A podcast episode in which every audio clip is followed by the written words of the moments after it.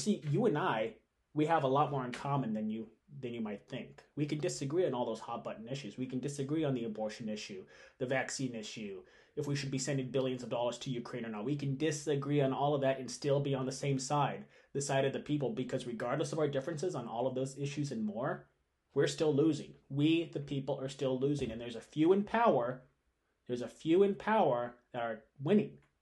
That are winning, and they are dividing us on purpose. They know exactly what we're doing. It is a big club, and you and I are not in it, my friends.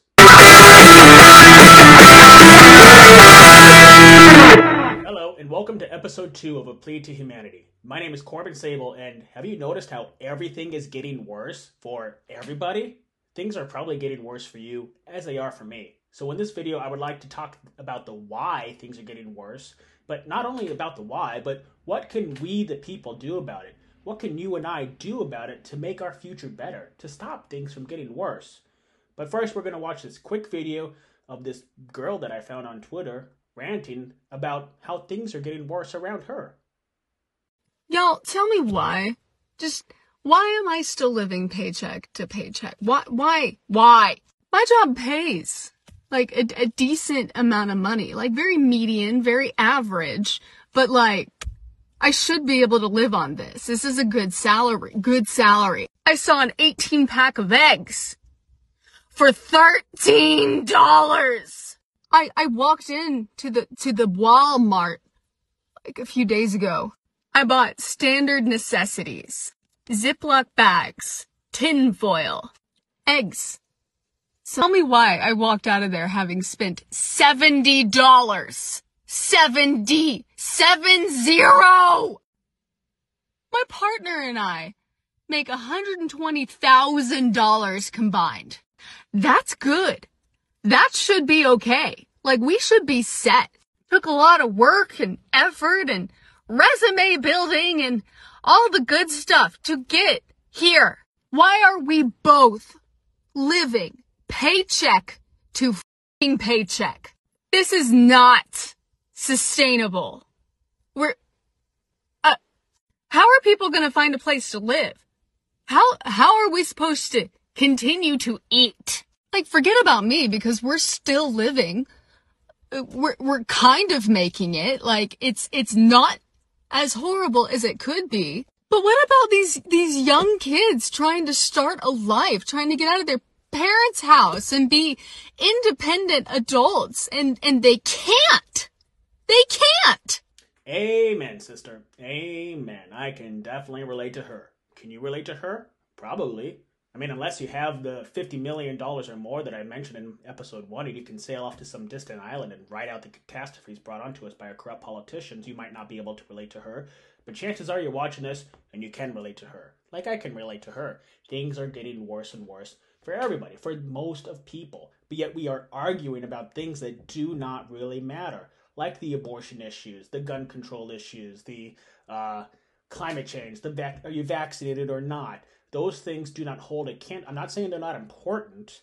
I'm saying they do not hold a candle to what's coming down the road if we do not unite and get our stuff together. Those issues that we argue about and let divide us do not hold a candle to the possible or potential bleak economic future that we all have if we do not unite and reprioritize what is important. So she mentioned some couple of things like things might be tough for us today, but imagine what's going to happen or what life is going to be like for our children that we're going what what kind of future are our children going to inherit? We need to get our stuff together now. We need to unite behind what's important now and the only way to do that is to reprioritize our focus as to what's most important are we going to continue to divide ourselves and label us as conservatives or liberals? Are we going to continue to divide ourselves amongst these ideological lines, such as abortion and what our opinion on of the vaccine is? Or are we going to swallow our pride and get our stuff together and unite behind the bigger and better things that we all need to focus on to take our power back? So I guarantee you, when you were watching that video, you weren't thinking what her position on abortion was. No, you're definitely relating to her. So you see, you and I we have a lot more in common than you than you might think. We can disagree on all those hot button issues. We can disagree on the abortion issue, the vaccine issue, if we should be sending billions of dollars to Ukraine or not. We can disagree on all of that and still be on the same side, the side of the people, because regardless of our differences on all of those issues and more, we're still losing. We, the people, are still losing. And there's a few in power, there's a few in power that are winning, that are winning, and they are dividing us on purpose. They know exactly what we're doing. It is a big club, and you and I are not in it, my friends. So, I'm going to talk about a few things that are pretty important. Number one, things are not necessarily getting more expensive. I know it's easy to think that things are getting more expensive. You see prices rising in the grocery store, gas prices are going up, and we automatically think, oh, things are getting more expensive. That's true in a sense, but that's not the whole truth. The way I like to see it, things aren't getting more expensive. Rather, the purchasing power of our dollar continues to devalue. And why is that? The purchasing power of our dollar continues to devalue because of one thing inflation. Now, when you look at what causes inflation, you're going to find a couple of things like demand pull inflation or cost push inflation or something like that. But one thing that you that might be difficult to find as to what causes inflation is inserting excess money into our money supply. You see, when more money is inserted into the money supply, more money is chasing the same amount of goods, and the dollar just continues to devalue.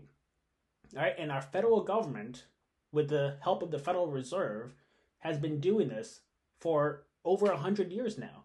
They've been putting more and more money into the money supply, which is devaluing our dollar. So if you have not ever heard of the Federal Reserve, that is very important for you to understand what the Federal Reserve is. It is an institution created in 1913 to centralize our it is, it is a centralized bank, all right? And it is the one driving factor that is causing our economy to get worse and worse over time. It is the one driving factor that is causing our dollar to devalue over and over and over. Look at this. We're going to go ahead and take a look at this chart. Here is a quick look at the purchasing power of the US dollar. As you can see, it starts in 1913 when the Federal Reserve Act was created, a central bank with the ability to manage the country's money supply. And from there, it has gone down and down and down and down to where we are today, to where the US money supply grew by 3.8 trillion in 2020, equal to 20% of all dollars ever created. So this is going to be a hard truth for uh, my people, my the people out there who like to vote Democrats. This is going to be a hard truth to swallow. The Biden administration has printed so much money and has inserted so much money into the money supply over the past what couple of years that I suspect that is going to lead us into a hyperinflation, so to speak. As you can see right here, the US money supply grew by $3.8 trillion in 2020, equal 20% of all dollars, roughly 20% of all dollars that were ever created was created within the past 18 months, 24 months, something like that. That is, I cannot begin to describe how impactful that is towards our economic future. So that is the driving cause for why things are getting more expensive is because the government with the Federal Reserve, a private bank by the way, is inserting too much money into the money supply. Do a quick recap here. If the central bank prints more money, you would expect to see a rise in inflation. This is because the money supply plays an important role in determining prices. If there is more money chasing the same amount of goods, then prices will rise. Hyperinflation is usually caused by an extreme increase in the money supply. So, we used to be on the gold standard, where a dollar bill was a dollar's worth in gold. Here it is. The gold standard is a monetary system where a country's currency or paper money has value directly linked to gold. With the gold standard, countries agree to convert that paper money into a fixed amount of gold. A country that uses the gold standard sets a fixed price for gold and buys and sells that gold at that price. So a dollar bill was a dollar's worth in gold. Now, a dollar bill is just essentially faith in our economy. And we just agree that a dollar holds the same value, and $5 and a $100 bill, and so on and so forth if you're holding a piece of a dollar bill in your hand, it's essentially worthless. It is essentially worthless. It's just a piece of paper. So that's why things are getting more expensive. That's the leading cause for inflation, and that is one of the things that we need to unite behind. And this is a problem that Democrats and Republicans cause. All right, both Repu- when Republicans are in control, this happens, and when Democrats are in control, this happens. Granted, the Biden administration has been doing it at an increased rate than prior administrations in the past. But when the Republicans were in control during the Trump administration, this happened. It, it happens regardless of what political party is in power. And that's one of the things they don't want us to unite behind. They are both wrecking our economy, and they want us arguing about the abortion issues, the vaccine issues, or if we should be sending billions of dollars to Ukraine or not. So, the way I see it, there is enough wealth in this world for everyone to be living comfortably. There is.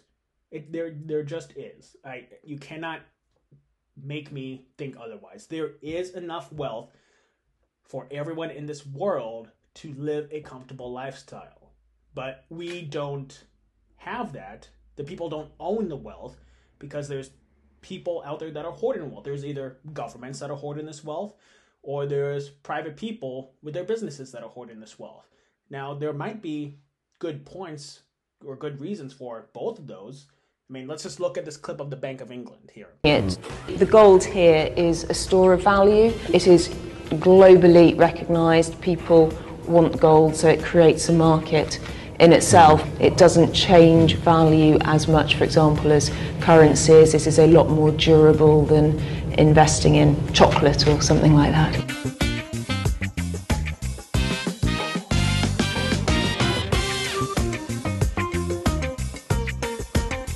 There you go. Did you see all of that gold that the Bank of England had worth 200 billion pounds?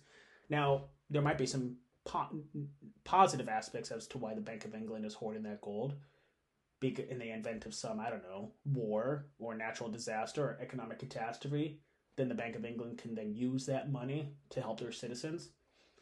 On the on the other side, a company that's worth billions and billions of dollars or a private citizen that has millions and billions of dollars in net worth I get it. There could be some positive aspects to that. They can create jobs, they can help the economy grow. But at the end of the day, if wealth rests with them, it doesn't rest with the people. So it's a trade off. It really is. Do we want wealth to be in the hands of the government? Do we want wealth to be in the hands of the rich, the 1%, the corporations, or do we want wealth to be with the people? It's a question you need to ask yourself, and it's a trade off. There are some good things to both sides, there are some bad aspects to both sides. So, how does this all tie into transferring power back to the people? Well, as I mentioned before, I believe that we have a bleak economic future ahead of us. A very, very bleak economic future ahead of us. I hope I'm wrong. I hope I'm wrong, but that's what I believe. And the reason why I believe this to be true is because we are arguing over things that, I'm not saying they don't matter, I'm just saying they don't hold a candle to what's more important. The abortion issues, the uh, the vaccine issues, the climate change issues. They want us divided and arguing over things like this. I will never understand how the vaccine got so politically polarized. How if you didn't get it, you're a Republican, and if you got it, you're a Democrat. Or or if you voted Democrat, you should have gotten the vaccine, and if you vote Republican, don't get the vaccine. That will never ever make sense to me, but it happened because they used their friends in the media to divide us, to keep us divided, to keep driving that wedge between the people so we do not focus so we don't you don't unite over things that really really matter such as transferring power back to the people. There are so many things that we have in common my friend. There are so many things that you and I are both going to have to deal with regardless of who we vote for.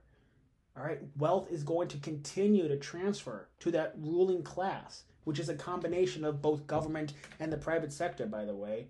So the conservatives and the progressives have a lot in common, right? They just don't see it yet. The progressives are saying the ruling class is the rich 1%, the corporatists, the conservatives are saying the ruling class is the corrupt government, corrupt big government, but the ruling class is both. The ruling class is both a combination of the rich ruling class and the corrupt government because the rich 1%, they have the government bought and paid for the corrupt government. So the ruling class is both. So when the progressives say tax the rich, all you're doing is transferring wealth from the private sector of the ruling class to the public the public sector of the ruling class, which is our corrupt government. There's a lot of work that needs to be handled, but the first step, the first step in transferring power back to the people is unlabeling yourself and understanding that we are on the same side regardless of who we vote for and regardless of our stance on abortion or the vaccines or whatever. You have to understand that we're on the same side and you have to unlabel yourself. Don't label yourself as a conservative, a liberal, a Republican, or Democrat. Just that is the first step in transferring power back to the people because we have more in common than what you might imagine. All that being said, I'll wrap it up. Thanks for watching episode two of Plea to Humanity. Everything is getting worse for you and for me, but if we unite and reprioritize what's important to us, we can take our power back from those that have taken it. Remember, you and I are on the same side, regardless of our differences in political ideology. You and I are not in different camps. We are on the same side, the side of the people. Remember that, and thanks for watching. If you like this video, please give it a like, subscribe to this channel, share it with a friend. And again, my name is Corbin Sable. Thank you for watching.